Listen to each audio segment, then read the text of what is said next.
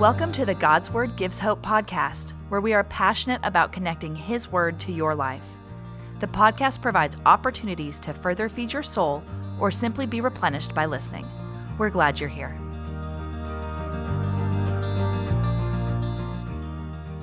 Hi, welcome back to the God's Word Gives Hope podcast. I'm Amy. And I'm Janae. We're so glad to have you with us. Um, first, I just want to say replenish. It was an incredible gift from God. So, if you were able to join us, we're so glad that you were there. Um, he loves his women and always goes towards them, especially as we're going towards him. And so, if you didn't get a chance to join us for Replenish, uh, don't worry because I believe God has more in store for the women of Bartow County.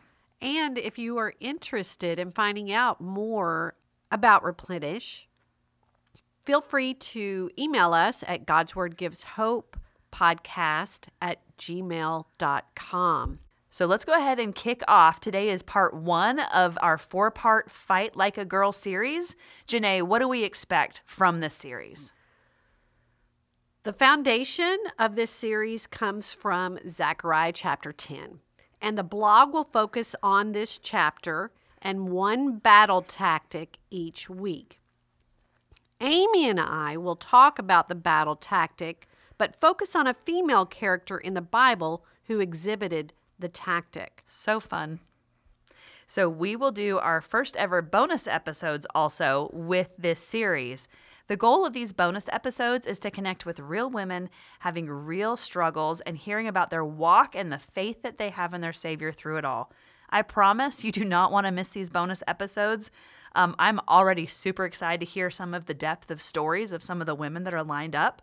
So do not miss those. Absolutely. And part of the purpose behind that was just helping us flesh out a little bit in the practical day to day spaces of our life how God's Word speaks to us. Mm. And we're going to be talking with someone who's living that out. This week's verse from the blog comes from Zechariah chapter 10, verse 1. And I'm going to read it.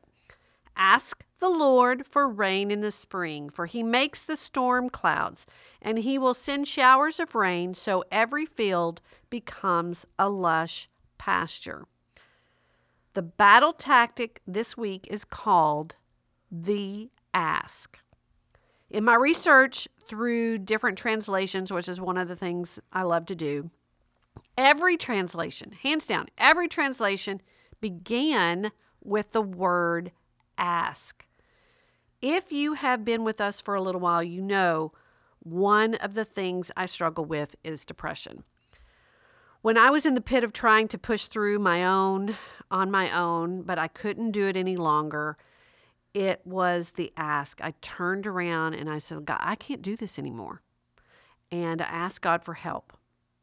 And after I asked God for help, things began to turn slowly around for me.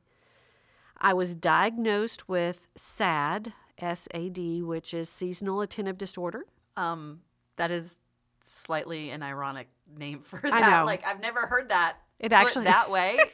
I know it drives me crazy. um, but um, I was slip, slipping into a chemical depression every year around November and did not pull out of it until about April or May. So, with this knowledge, I began to pray and ask God to make me a fighter because I knew I was going to have to fight this every year. I was going to be at a fight for my mental health, right? Zechariah chapter 10 was one of the pieces God gave me. So, God invites us to ask Him for help. And Jesus taught this in Matthew chapter 7, verses 7 through 8, when He said, Ask, and it will be given to you. Seek, and you will find. Knock, and the door will be open to you. For everyone who asks receives. The one who seeks finds, and to the one who knocks, the door will be open. So, fighting the battle, the winning, the ins and outs, all the pieces, it all begins with the ask. And in the blog, I capitalized the ask to emphasize the who. Who we're asking is not just anybody. We are starting with the ask, and it is asking God in particular for help. So, Amy, we are going to be talking about a woman in the Bible who did just that. So, who is it? Okay. It's one of my favorite characters from the Bible. It's probably the person that I dressed up all the time as at the trunk or treats, you know, growing up in the Baptist church. I'm talking about Esther. Um, if you haven't read the book of Esther, you absolutely need to. It is a rich and incredible book, but it isn't easy. It's about this woman who starts in these lowly circumstances and ends up the queen of Persia, which is like the known world basically at that time but not without experiencing some deep and very difficult issues along the way. Um, her name is Hadassah at the beginning, and she she loses her parents at a young age. She's raised by her cousin Mordecai. She most likely gets taken to be a part of a program that she'd probably want nothing to do with when the king is looking for a new queen. Because once you're taken into a king's harem, you don't just get to leave. You're there forever, which probably means no husband, no children, no life that she was planning for herself if he doesn't choose you. And then, even after she becomes queen, there is an enemy who wants to kill her. He doesn't know that he wants to kill her. The guy's name is Haman. He is the big bad guy of this story. Um, but he wants to wipe the Jewish people off the face of the earth. And this is where I want us to start kind of digging into the word. So, Janae, why don't you pick us up in chapter 4? All right, so if you are familiar with Esther, I encourage you to listen with fresh ears today. You are the one who is in the battle. Whether you are fighting for your life or those you love, a relationship, finances, your marriage, but we know there is something that you are in currently, right now, or maybe you're coming out of it. The battle may be just around the corner. So listen with fresh ears to what we can learn from Esther when we are in the throes of battle. So, here's the scene. Mordecai has heard about the permission given to Haman on a certain day. It is open season on the Jewish people. Kill them all. And Mordecai is sitting in sackcloth and ashes. And when Esther finds out he is in mourning, she asks, What is going on? And he tells her about the plot against the, her people and that she needs to do something about it. We pick up with Esther speaking in chapter 4, verse 11. All the king's servants and the people of the king's provinces know that if any man or woman goes to the king inside the inner court without being called, there is but one law to be put to death, except the one to whom the king holds out the golden scepter so that he may live. But as for me, I have not been called to come into the king these 30 days. Mordecai responds in verse 13 Do not think to yourself that in the king's palace you will escape any more than the other Jews. For if you keep silent at this time, relief and deliverance will rise for the Jews from another place. But you and your father's house will perish. And who knows whether you have not come to the kingdom for such a time as this? Then Esther told them to reply to Mordecai Go, gather all the Jews to be found in Susa, and hold a fast on my behalf, and do not eat or drink for three days night or day, and I and my young women will also fast as you do. Then I will go to the king, though it is against the law, and if I perish, I perish. You know, I think the such a time as this is something that I mean, I see it all the all over the place. What if you're in here for such a time as this? Do you know the part that I don't see added to the t-shirts and the journals? And if I perish, I perish. Yes. This is a very weighty. Mordecai isn't saying, God probably has you here and, and yay, you get to save everybody. He's saying, God has maneuvered this so that you are in a place of rescue at potential great cost. Right. It's a hard truth. So here we find Esther basically in a double jeopardy, if you will, with the ask. She has to put herself at risk and go before the king to ask to save her and her people. She faces death on every side, but her first go to is the ask. And she wants everyone else to ask with her. So to ask the Almighty King for his favor before she goes before the earthly king. But Amy, this type of ask of God was super intense and it was intentional. She wasn't just asking for prayer on her behalf, it was a fasting prayer. So, when or why would we want to fast with our ask? Well, I, I love that question. Um, first, the Bible talks a lot about fasting. And when it talks about it, it doesn't say if, but it does say when. And so, in our culture today, especially the way that we've become so about pleasing ourselves, this idea of fasting has kind of fallen away.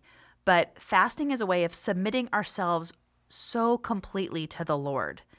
And there are times where we're called to fast on our own, but also there are times where we are impressed to invite others along, like Esther was doing. It could be that you and your family are fasting and praying for direction with a difficult decision. Um, it could be that you have a child who's gone outside the will of the Father. And so you ask your people who know and love this child, Will you join me? And we seek God together intentionally, laying aside anything that could be a distraction right now and choosing to fast. I don't believe that every ask has a fasting component because Jesus didn't model that. Um, but we do see him fast pretty often. I think it has to do with the call from the Lord and the burden that you are asking about. In fact, it makes me think of a story in the New Testament. The disciples are out and they're healing the sick and they're casting out demons, and this desperate father comes up to them asking them to cast a demon out of his son. Now, this demon is violent. It is constantly trying to end the life of this child. And as a parent, just closing my eyes right now, I think that would be the worst, most devastating experience for that parent. And so he sees these disciples doing these things and he goes to them and they can't cast it out. But Jesus comes on the scene right at the right time and he is able to cast out that demon. And when the disciples say, Why couldn't we do it? in Matthew 17 21, we are told that this kind only comes out through prayer and fasting. So, what that tells me is that Jesus was fasting before that experience, um, and he was intentionally spending that kind of time with the Father. So sometimes fasting is something that we're impressed to do before something's going to happen or as we're going and walking through this ask and seeking God. So, Janae, the short answer to your question is we fast because we're called to sometimes by scripture and we feel the heaviness of that ask. And it's another way to submit ourselves to God. Right. So, when we are facing a decision, we need a change in our situation, our go to needs to be prayer and asking God, because if we don't ask for His intervention, His help, we will surely fail and the outcome will not be favorable. And in some cases, fasting can be a part of that prayer. Well, in Second Chronicles chapter 7 verse 14 it says, "If my people who are called by my name will humble themselves and pray and seek my face and turn from their wicked ways, then I will hear from heaven and I will forgive their sins and will hear their land. Fasting is a way of humbling ourselves.